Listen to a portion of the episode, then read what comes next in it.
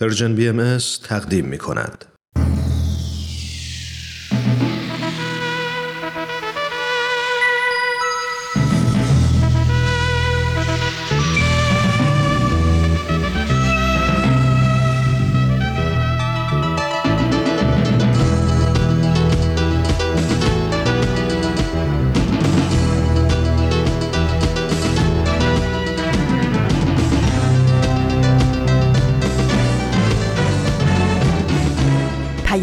دوست. برنامه ای برای تفاهم و پیوند دلها.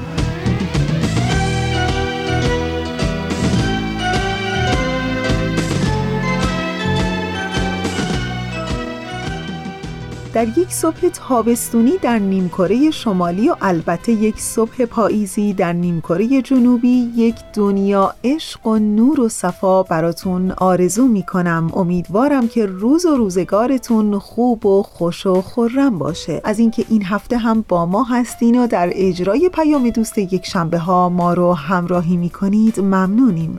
من فریال هستم و در اجرای پیام دوست یک شنبه های این هفته هم در کنار شما خواهم بود.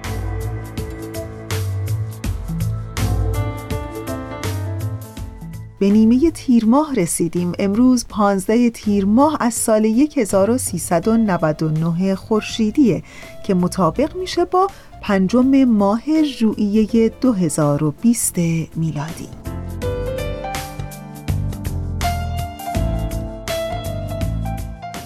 پیام دوست یک شنبه های این هفته هم شامل سه بخش خواهد بود. در بخش اول قسمت دیگری از مجموعه برنامه 100 پرسش 100 پاسخ رو میشنوید و در ایستگاه دوم شنونده قسمت دیگری از مجموعه برنامه سر آشکار خواهید بود و در بخش سوم شنونده قسمت پنجم از مجموعه برنامه هجرت خواهید بود. امیدوارم که از شنیدن بخشای برنامه رادیویی امروزتون لذت ببرید و دوست داشته باشید.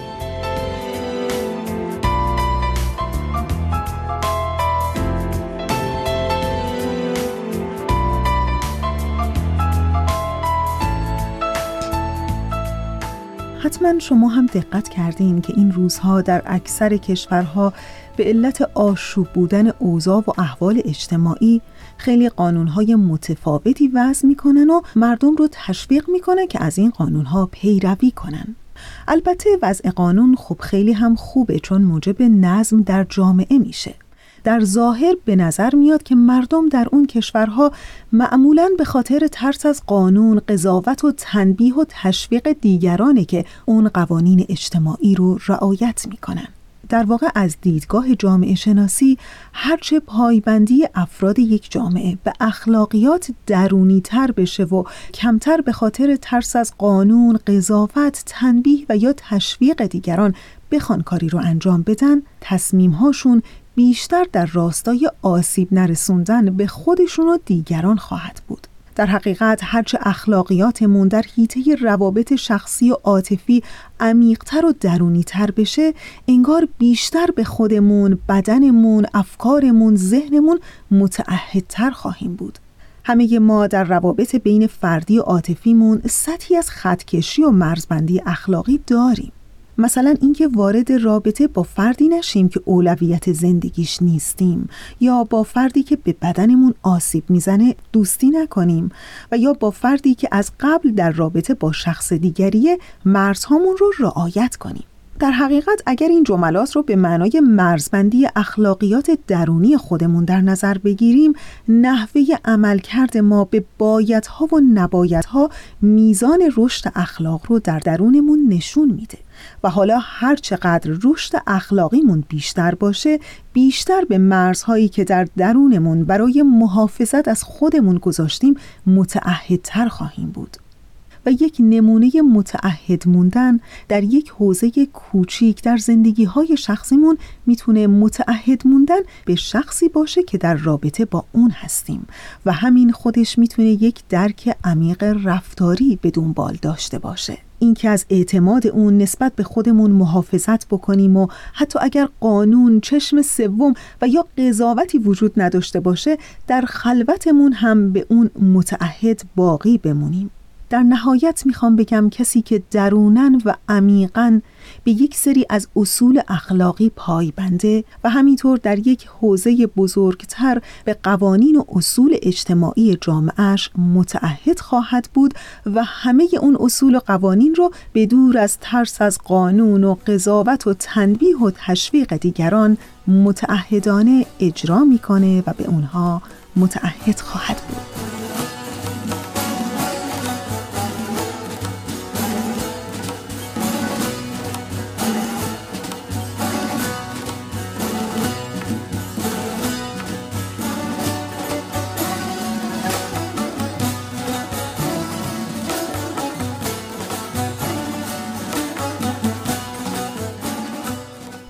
مجموعه برنامه 100 پرسش 100 پاسخ. در بخش اول برنامه امروز شما شنونده قسمت دیگری از این مجموعه برنامه هستین. ازتون دعوت می‌کنم به این قسمت گوش کنید.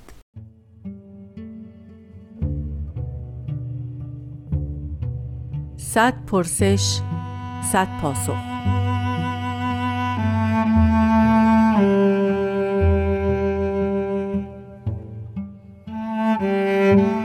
پرسش هفتادم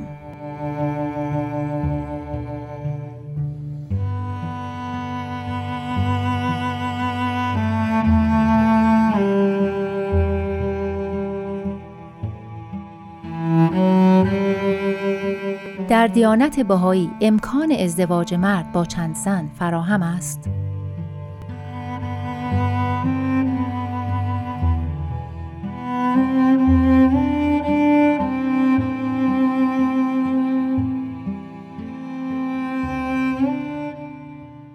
سلام خدمت شنوندگان بسیار عزیز. در مورد این سوالی که شده باید عرض بکنم که اگر ما به مقام خانواده و مقام ازدواج توجه عمیقی بکنیم فکر می‌کنم مسئله رو بهتر بشه توضیح داد. از اونجا که دیانت بهایی ازدواج رو امر مقدسی می‌دونه و در حقیقت شرایطی رو که برای اون ذکر می‌کنه خیلی مهمه. در دیانت بهایی یک مرد نمی‌تونه در آن واحد با چند زن ازدواج بکنه و در حقیقت تک همسری در دیانت بهایی تشریع شده. ما در ازدواج و تشکیل خانواده می‌بینیم که به نوعی عشق الهی باید در زندگی خانوادگی باشه. این ازدواج باید ایجاد اتحاد و وحدت و یگانگی بکنه. و هدف دیانت بهایی که وحدت عالم انسانی است دقیقا باید از خانواده شروع بشه. ازدواج و تشکیل خانواده خب باید ایجاد نظم بکنه در عالم و بنیان جامعه انسانی رو استحکام بیشتری ببخشه. باعث رشد و بلوغ و کمال فردی و اجتماعی بشه. باعث تربیت فرزندانی بشه که بتونن خدمت به عالم انسانی بکنن و مقام انسانی خودشون رو درک بکنن. و این ازدواج به قدری مهم هست و مقدس که در آثار بهایی ذکر شده که این اتحاد همسران نه تنها در این جهان خاک بلکه در جهان پاک هم ادامه داره و از جمله شرایط ازدواج هم این فرمودن که هر فرد عاقل و سالم و در حقیقت فردی که دارای بلوغ نسبی اجتماعی و عاطفی و اقلانی و اینها هست و مسئولیت پذیره می‌تونه ازدواج بکنه و بهترین راه طبیعی و معمولی برای ادامه زندگی هست با شریک خودش.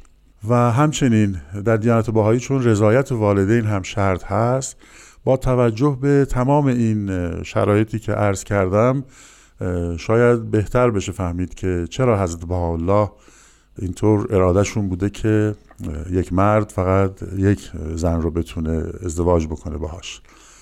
یه بیانی از حضرت عبدالبهاست که یک در یک ضمن بیان یک جمله میفرمایند که فوق العاده حائز اهمیت هست. میفرمایند تعدد زوجات سبب فساد عائله است.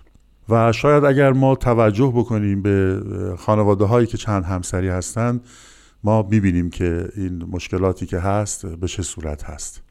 در کتاب اقدس حضرت بهاءالله فرمودند که وقتی حکم ازدواج رو میدن میفرمایند که مبادا از دو همسر تجاوز بکنید. بعد میفرمان و کسی که به یکی از خانم ها قناعت بکنه خودش و اون خانم راحت خواهند بود و در آسایش خواهند بود. ولی طبق بیانات خودشون و تبییناتی که حضرت عبدالبها توضیح دهنده آثارشون و حضرت ولی امرالله شوقی ربانی باز توضیح دهنده دیگر آیاتشون فرمودن علت این که در اول اینطوری فرمودند این هست که تعدد زوجات یک سنت بسیار قدیمی در اکثر جوامع بشری بوده و مظاهر ظهور الهی پیامبران به مرور زمان سعی می‌کردن که مردم رو برای اختیار همسر واحد آماده بکنن. مثلا هست مسیح تعدد زوجات رو تحریم نکرده بودند و فقط امر طلاق رو مگر در موردی که ارتکاب زنا بشه منسوخ کرده بودند. هست محمد تعداد زوجات رو منحصر به چهار کرده بودند ولی مشروط به عدالت کرده بودند و البته طلاق رو هم اجازه داده بودند. و حضرت بهاءالله چون تعالیمشون رو در محیط اسلامی نازل میفرمودند این حکم ازدواج با یک نفر رو به خاطر رعایت حکمت تدریجا اظهار کردن نه یک دفعه. و در حقیقت به ظاهر در کتاب اقدس دو فرمودن ولی اینو به تدریج آماده کردن که حضرت عبدالبها و حضرت ولی امرالله که جانشینان منصوصشون بودن این رو توضیح دادن که مقصد ازدواج با یک همسره چون مشروط به مشروط به شرط و محال اجرای عدالت. بنابراین در دیانت بهایی تک همسری است.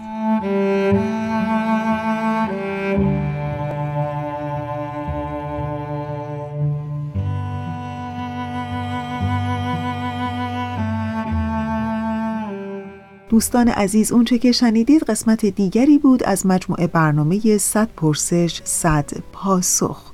تا انتهای برنامه امروز همچنان ما رو همراهی کنید. تنها میمانم می‌دانم می با تو آرامم بی ترس تنهایی. تنها میمانم عاشقتر زخمیتر. آرام چون آتش در زیر خاکستر. برگرد و بیا دلتنگ دیدارم بغز شب تارم من هرچه دارم از تو دارم.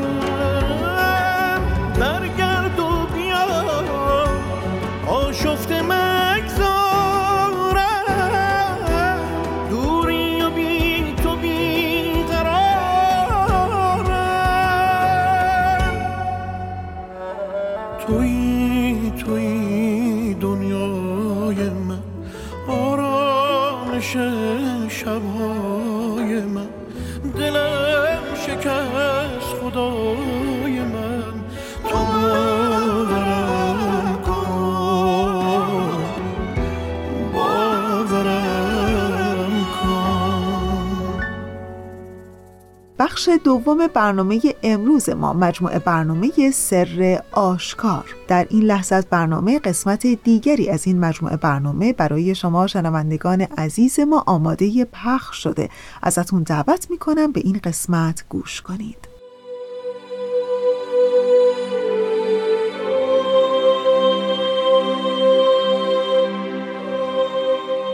سر آشکار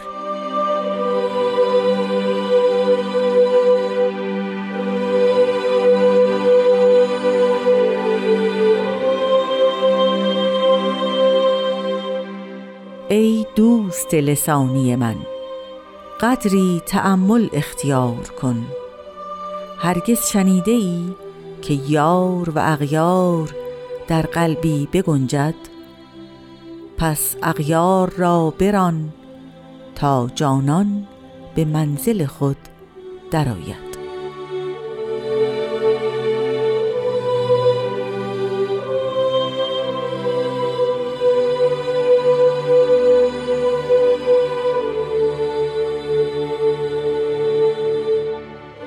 ای دوستان عزیز من ای شنوندگان محترم ای همراهان صمیمی برنامه سر آشکار.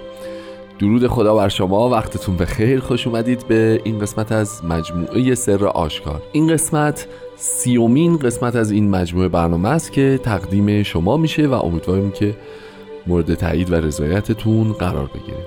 همونطور که می‌دونید در خدمت جناب خورسندی عزیز هستیم و تا لحظات دیگر گفتگو رو درباره یک فراز دیگه از مجموعه کلمات مبارکه مکنونه فارسی به اتفاق آغاز خواهیم کرد.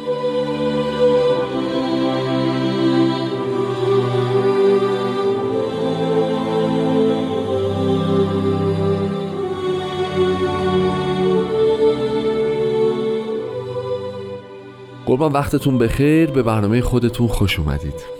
خیلی ممنونم که این فرصت رو به من دادید که در خدمتتون باشم. اختیار دارین قربان شما. کلمات مکنونه که امروز زیارت می‌کنیم به اتفاق ای دوست لسانی من مسئلهش هست و با این لفظ آغاز میشه. طبیعتا ما رو هدایت می‌کنه به اینکه بعضی از دوستان بعضی یا بعضی از کسانی که شاید بگیم ادعای دوستی می‌کنن فقط ادعاشون در حد کلام و حرفه. یعنی از لسان فراتر نمیره و ما در مقابلش گروهی رو داریم که دوست حقیقی هستند که حالا تو زمان مناسب شما لطف می‌کنید برامون توضیح می‌دید. آیا می‌تونیم برگردیم به بحثی که فکر کنم دو هفته قبل با هم داشتیم که از صدق گفتار و رفتار میشه فهمید که کیا خالصند کیا حقیقی هند کیا خب حتما. واقعی بله یعنی اینکه همونجور که فرمودید در ترجمه انگلیسی هم می‌فهمن که oh my friend in word یعنی دوستی که در کلمات دوست من هستی و در الفاظ و شاید که به معانی این کلمات خیلی پی نبرده, باشیم. درست حالا اگر که ما به معنی این کلمات پی نبرده باشیم اگر فقط دوست لسانی باشیم مفهومش اینه که یار و اغیار هر دو در قلب ما مستطرن. شاید. ولی ببینید در این قطعه کانت مکنه راجع به تحمل صحبت می قدری تحمل اختیار کن. خب ما در جاهای دیگه صحبت این بود که قلوبشان از استبار مقدس. یعنی اینکه صبر نباید داشته باشن. ولی حالا می‌فهمن تحمل کن. و حدیث معروفی رو شما در اسلام دارید که می‌فهمند تفکر و ساعت خیر من عبادت سبعین. هفتاد سال عبادت معادل یک ساعت فکر, فکر. نیست. و به حالا در آثار مبارکشون فراوان فهمیدن که فکر کنید. ببینید قرار بود که قیامت برپا بشود و جهان دیگر درسته. ایجاد بشود. بله بله. فهم معلوم مردم این بود که بلا فاصله پس از آن این اتفاق میفته و نیفتاد بله. یعنی اینکه شما وقتی نگاه می‌کنید یه دفعه مثلا جهان در 1268 در 1200 مثلا 64 بله. با 1258 کن فیکون نشده بود. به کلی متفاوت نشده, نشده بود. و این یک امتحان و یه بحث جدی پیش آورده بود که قبول که حضرت باب قائب معودن ولی اصلا قبول که اون بشارات هم همش معنای درونی داشت. بله بله. بعدش چی؟ پس چرا بالاخره جهان بعد از ظهور ایشان تغییر نکرد؟ درسته. و تعملی که از به الله میفرمایند این است. بله. من فکر می‌کنم که دو قسمت مهم دارد قسمت اولش این هست که حضرت بهاءالله با این تأمل و مجموعه آثار و برک خودشان قیامت و تغییر را از یک تغییر خلق و سائه در عالم بیرون از یک به هم ریختن جهان تبدیلش کردند به یک خلقت روحانی جدید. احسن. و معنایش این می‌شد که افرادی که قرار بود اصحاب قائم باشند و او رو نصرت بکنند به جای اینکه شمشیر بکشند و همراه اون قائمی که تا شکم اسبش در خون فرو رفته است به جان عالمیان بیفتند درسته. کار دیگری باید می‌کردند باید جور دیگری دیانتش را نشر می‌دادند و اون جور دیگر این بود که به خودشون بپردازند و نوع دیگری رفتار بکنند. درسته.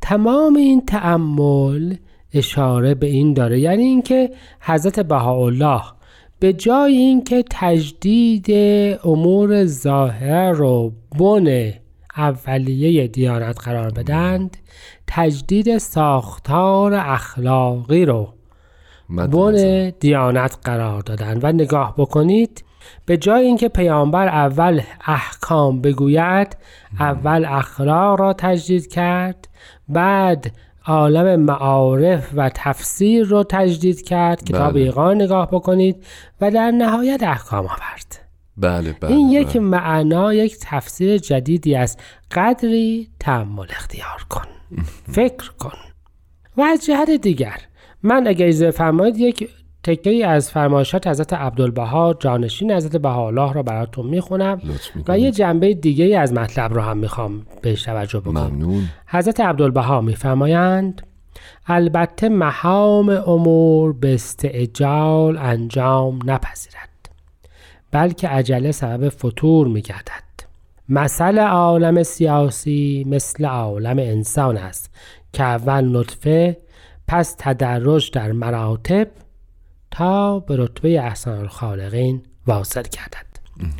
نکته دومی که حضرت عبدالبها می‌فهمد این هستش که اصولا تغییر در جهان تغییر تدریجی باید باشه. بله.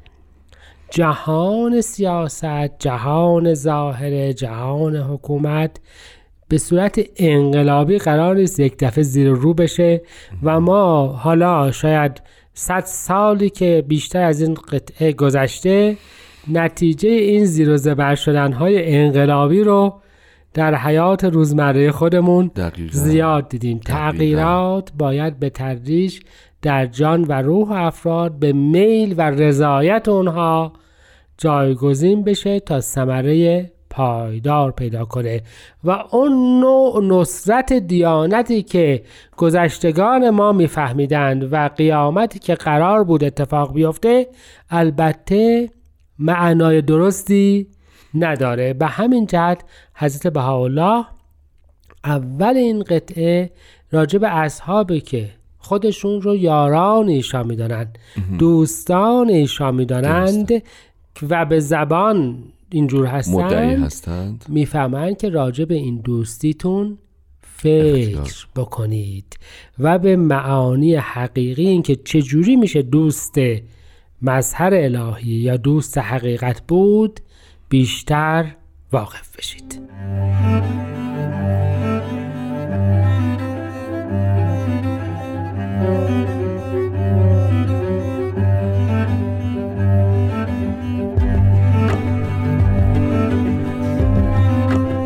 دوستان عزیز خسته نباشید. همراه هستید با برنامه سر آشکار از رادیو پیام دوست. جناب خورسندی در ادامه بحث یار و اغیار پیش میاد که در دل ما هستند و باید تلاش بکنیم که اغیار رو کنار بگذاریم و یا به یار در واقع بپردازیم و جانان به منزل خود درآیند. عین نسل مبارک. میشه اول بفهمید که این یار و اغیار کنایه از چیه؟ چشم. اختیار دارید. حالا اگه اضافه هم میشه من اول عرض بکنم که تفاوتش اصولا با دیدگاه دین قبل چیه؟ به به چی از این بهتر ببینید قبلا قرار بود که قائم بیاد و جهان را از غیر مؤمنین پاک بکنه. بله. یعنی جهان ظاهر رو بله. حضرت بهاءالله عطف به همون بحثی که عرض کردم که اصولا معنا رو توضیح جدید دادند درسته. این رو تبدیل کردن به تجدید ساختار اخلاقی. درست. پس حالا اغیار قرار نه در از جهان ظاهری رانده بشن. یعنی نه اینکه جونشون رو از دست بدن. درسته. بلکه قرار است که در قلب ما دیگر جایی نداشته باشند. این نکته اولش. اما اغیار چه هستند؟ بله. به حالا میفرمایند تو کتاب ایقان که علاقه آب و گل یعنی حب و بغض به چیزی؟ می‌فهمن شبیه یه نقوش شبهیه میشن شبیه یه صورتهایی از سایه هایی میشن که ممکنه ما این سایه همسایه رو حقیقت بدونیم. آها. این اغیار مجموعه علائق ماست به چیزهایی که حقیقت نیست. نیست. آها. یعنی مفهومش فقط یه شخص خاص نیست, نیست. مفهومش اون علاقه به آن چیزی است که نباید باشد. حسب آرا می‌فهمند که سر را که سریر ورود و جلوس محبت محبوب ازلی است لطیف و نظیف نماید و همچنین دل را از علاقه آب و گل یعنی از جمعی نقوص شبهیه و صور زلیه مقدس گرداند به قسمی که آثار حب و بغض در قلب نماند که مبادا آن حب او را به جهتی بیدلیل میل دهد و یا بغض او را از جهتی من نماید. پس اقیار را بران یعنی قلبت را پاک بکن و مستعد قبول جلوه حقیقت بکن بدون پیش داوری و جانان اون. حقیقته. جانان اون چیزی هست که همه همه کس طالب یارند. بله. همه دلشون می‌خواد که به اون چیزی که خوبه برسن و اون خوبی رو فقط موقعی بهش می‌رسند که منتظر نباشند که او به میل اونها ظاهر بشه. پیش داوری نداشته باشند درسته. به این ترتیب جانان به منزل خودش در میاد یعنی اینکه به طور خلاصه تمام اون نصرتی که قرار بود افراد در رکاب قائم بکنند و در ظهور او به خرج بدند و جانشان را در سر اون بگذارند را از معنای جهاد و خون ریختن و به زور تحمیل کردن عقیده به دیگران و محروم کردن محروم کردن مردم از مال و جانشان تبدیل کردن به سعی در از بین بردن علاقه به همین جان و مال و همه این چیزی چیزها که خلاصه در وجود خودت. بله بله. به این ترتیب در هر چه کار داری می‌کنی اقیار را رانده ای و زمینه را برای آمدن یار فراهم, فراهم کردی. جهان را مستعد ظهور جلوه الهی کرده ای یعنی این قطعه مبارکه وقتی می‌فهمن هرگز شنیده یعنی نشنیده یعنی نیست. استفهام انکاریه. یعنی تو نشنیده ای و نمی شود که بشنوی. درسته. که این دوتا با هم باشند. چرا نشنیده ای چون درگیر تفکرات قبلی هستی. چرا نشنیده ای چون اصلا ساحت- نمی شود یعنی. نشنیده چون محال است که بشنوی. درسته. محال است که آب و آتش در یک جا. کنار هم جمع درسته. پس نشنیده ای یعنی محال است. و پس تو باید که برای مستعد ظهور شدن, و شدن. جل نصرت دیانت حق خودت را چکار بکنی؟ پاک و پاک و مقدس کنی. یعنی این تجدید ساختار اخلاقی اصل و بن همه دیانت جدید است. و اگر این نباشد سلطه ظاهریه و قدرت مادی به چه کاری میاد؟ و کسانی که فکر کردند که با قدرت به دست آوردن رفع اون مشکل پاکی قلب و دل رو می‌کنند ما اثر سوءشون الان در عالم و حکومت های عالم متاسفانه می‌بینیم و روز به روز هم می‌تواند که این بیشتر هم بشود. پس هرگز شنیده یعنی اینکه نشنیده ای و نباید هم که بشنوی که جز با پاکی قلب راهی برای نصرت دیانت وجود دارد. به این ترتیب این قطعه در راستای دو قطعه قبلی قرار می‌گیره که هدایت و دعوی شبانی و امثال این فقط در صورتی معنا میده بله. که تو خودت آها زمینه آن رو چیزی باشی که که باید. می‌خواهی بعدا در کمال در عالم جلوه بکنه. چقدر جالب. اون چیزی که می‌خواهیم در آینده در کمال جلوه بکنه پس از الان باید خودت باشی. درسته. در مورد اون پیش داوری هم می‌خواستم یه مقدار اگه بشه کوتاه با هم دیگه صحبت بکنیم. شما فرمودید که فارغ از هر گونه پیش داوری آیا این پیش داوری ممکنه ترجمهش بکنیم در یک صورت به تعبیر و تحلیل ظاهری از آنچه که وعده داده شده بود در قبل و اینکه انتظار داشته باشیم که همون چیزی که شما در مورد بله. قیامت فرمودید که قطعا اصلی ترین معناش همینه. یعنی اینکه اون جهلای معروف به, به علم علم. اون چیزی که علم خودمون می‌دونیم درسته. اون چیزی که از شرایط ظهور و. بشارات ظهور درک کرده ایم رو بله. وظیفه خداوند بدونیم که به حرف ما گوش گوش بکنه و طبق نظر ما خودش رو شکل بله به. قول جناب ابوالفضائل مثل اینکه بعضی از علما فکر کردن که داعی الله داعی العلماست و القائم و به امر الله قائم به امر فقهاست آه. چنین چیزی البته وجود. نخواهد داشت. و ما باید متوجه اون باشیم و در واقع زمینه رو فراهم بکنیم برای اینکه بخونیم بدانیم تحلیل بکنیم و بشناسیم. خیلی ممنون. بله. خیلی ممنون از شما. خیلی متشکرم. دقایق پایانی برنامه است. اگه ایزه بفرمایید به اتفاق از شنونده های خوبمون تشکر بکنیم به خاطر همراهیشون. یادآور بشیم که می‌تونن مجموعه برنامه سر آشکار رو از طریق پادکست جستجو بکنن پیدا بکنن و در زمانهایی که مطلوب هست براشون مستقلا گوش بدن و امیدوار باشیم که ما رو هم از نظراتشون در مورد این مجموعه برنامه آگاه بکنن. اگر اجازه بفرمایید به اتفاق خداحافظی بکنیم از دوستان. روز خوش. قربانتون. خدا نگهدار.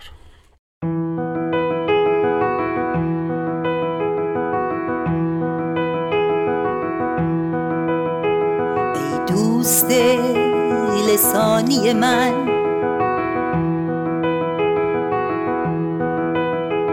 قدری تحمل اختیار کن.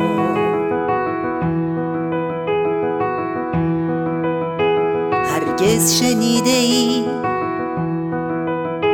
که یار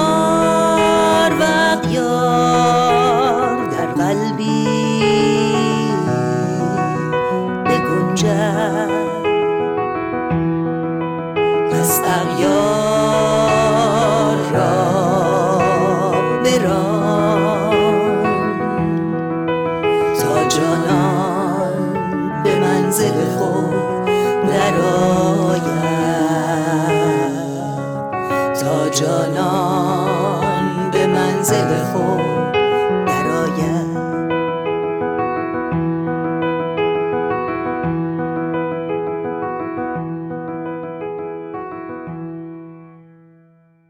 اما مجموعه برنامه هجرت که در چهار هفته گذشته شنونده این مجموعه برنامه بودید. در این لحظه از برنامه ازتون دعوت می‌کنم به قسمت پنجم از مجموعه برنامه هجرت گوش کنید.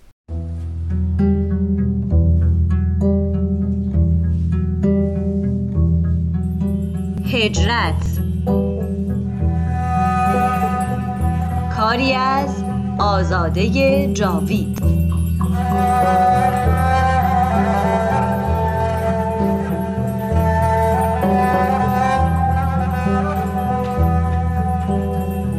قسمت پنجم.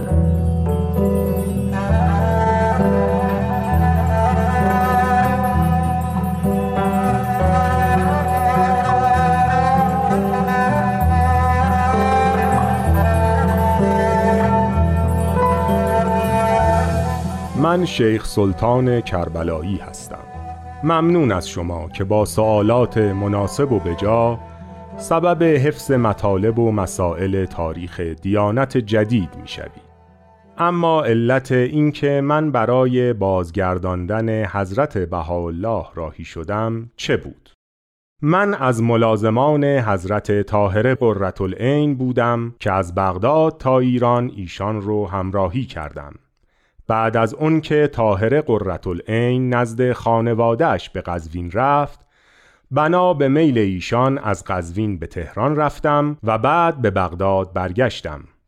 سبیه را به عقد جناب میرزا موسی کلیم برادر حضرت بهاءالله درآوردم. من ارادت بسیار زیادی به اون حضرت دارم. زمانی که معلوم شد احتمال اینکه درویش محمد ایرانی حضرت بهاءالله باشند بسیار زیاده اعلام کردم که من حاضرم برای بازگرداندن ایشان به سلیمانیه بروم. با اینکه سن و سال بالایی داشتم اما در این مورد تردید نکردم. البته بودن در میان افراد عائله ایشان و دوستدارانشون که نسبت به فرستادن من به چنین مأموریتی تردید داشتن. خب حقم داشتن. معلوم نبود که من از این سفر جان به در ببرم و یا اینکه بتوانم مأموریت رو به انجام برسونم. ولی سرانجام موافقت حاصل شد. عائله مبارکه و بستگان و پیروان حضرت باب هر کدام مکتوبی نوشتند و از اون حضرت تقاضا کردند که به بغداد بازگردند. بالاخره من به همراه آقا محمد جواد حتاب که یکی از پیروان عرب حضرت باب بود با دسته بزرگی از مکاتی به سوی کردستان و سلیمانیه به راه افتادیم.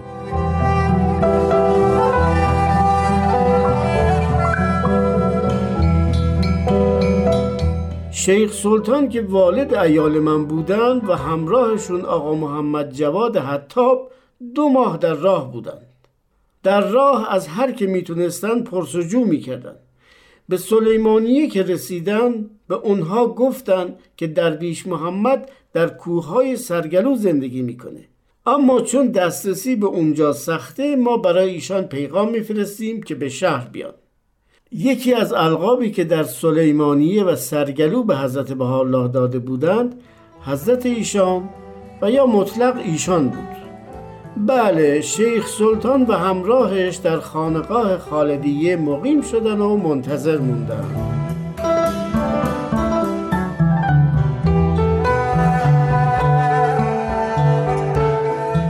خودشان بودند. درویش محمد ایرانی حضرت بهاءالله بودند. خستگی دو ماه سفر از تنمان به در رفت. البته ما خیلی احتیاط کردیم که شیوخ و اکراد از نیت ما و هویت اصلی اون حضرت مطلع نشن. دیدم از عالی و دانی اونقدر شیفته و مجذوب ایشان هستند که محال است به دوری از اون حضرت رضایت بدن. نمی‌دانستیم چه پیش بیاد. پس وانمود کردم که آوازه اون حضرت را شنیده و به قصد تشرف به حضورشان رسیده ایم حضرتشون که انتظار دیدار ما رو نداشتن متحیر و ساکت بودند. در فرصتی مناسب به ایشان نزدیک شدم.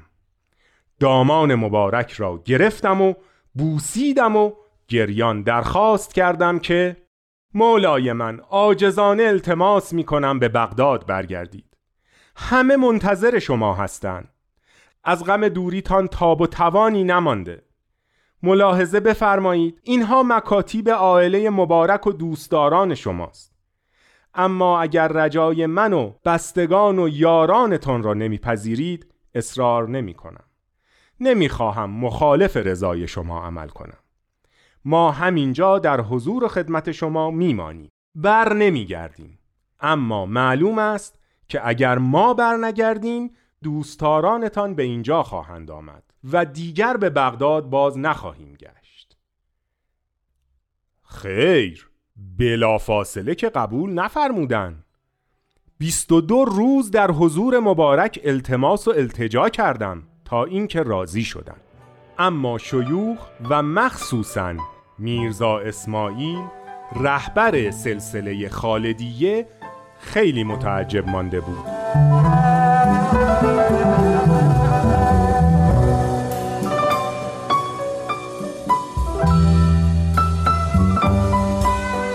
ندانستیم چه واقع شد که درویش محمد مصمم شد به بغداد برگردند.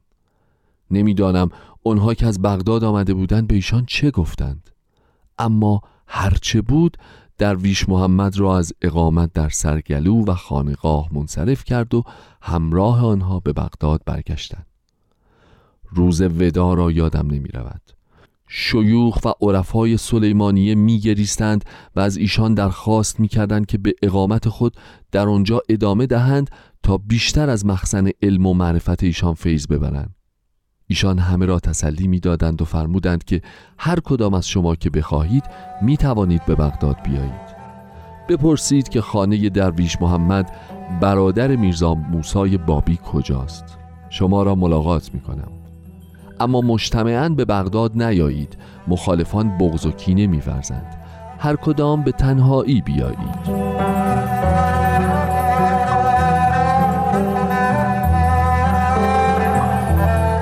بله فرمودند. هم به من و هم در بعضی از آثارشون حضرت بهاءالله علت هجرتشون به کردستان رو فرمودن بگذارید من نقل قول کنم از ایشان. فرمودن که شیخ سلطان راه درازی آمدی خسته ای ولی میدانی که چرا بغداد را ترک کردم؟ بابی ها بی استعدادند و در هوای نفس و افکار شیطانی خود غرق شدند دیگر هیچ توجهی به حضرت باب ندارند. فرمودند که برای همین یکی مثل خودشون رو به ریاست اونها واگذاشتن و اونها رو با ردایی که مستعمل و فقیرانه بود ترک کردند. در کردستان محل توجه عرفا و شیوخ و طالبین حقیقت قرار گرفتند اما از اهل بیان یعنی بابی ها بیوفایی دیدند بعد به من فرمودند اگر می‌دانستی که بعد از برگشتنم چه بلایایی بر من وارد می شود هرگز به این که مرا به دست دشمنان و مخالفینم به سپاری راضی نمی شدی اما شرط وفا به حضرت باب این است که خواهش شما را قبول کنم و حالا به تو می‌گویم. به وضوح می‌بینم که چه صدمات و بلایایی در پیش است.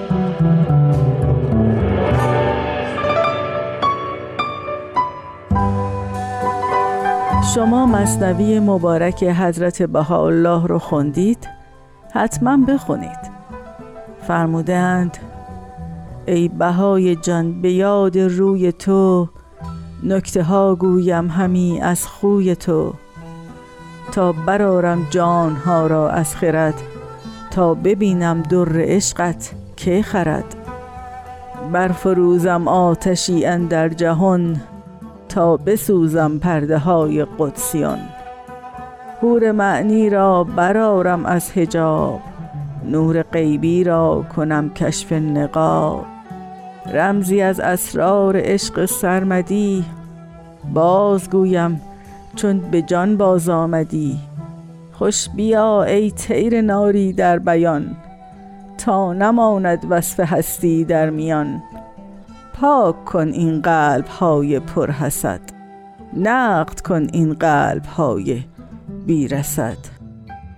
تا که بیهوشان عهدت ای کریم هم به هوش آیند از جام قدیم بلکه از الهان قدس یار ما دور کن هم هوش و بیهوشی ز ما. ای سرافیل بها ای شاه جان یک حیاتی عرضه کن بر مردگان.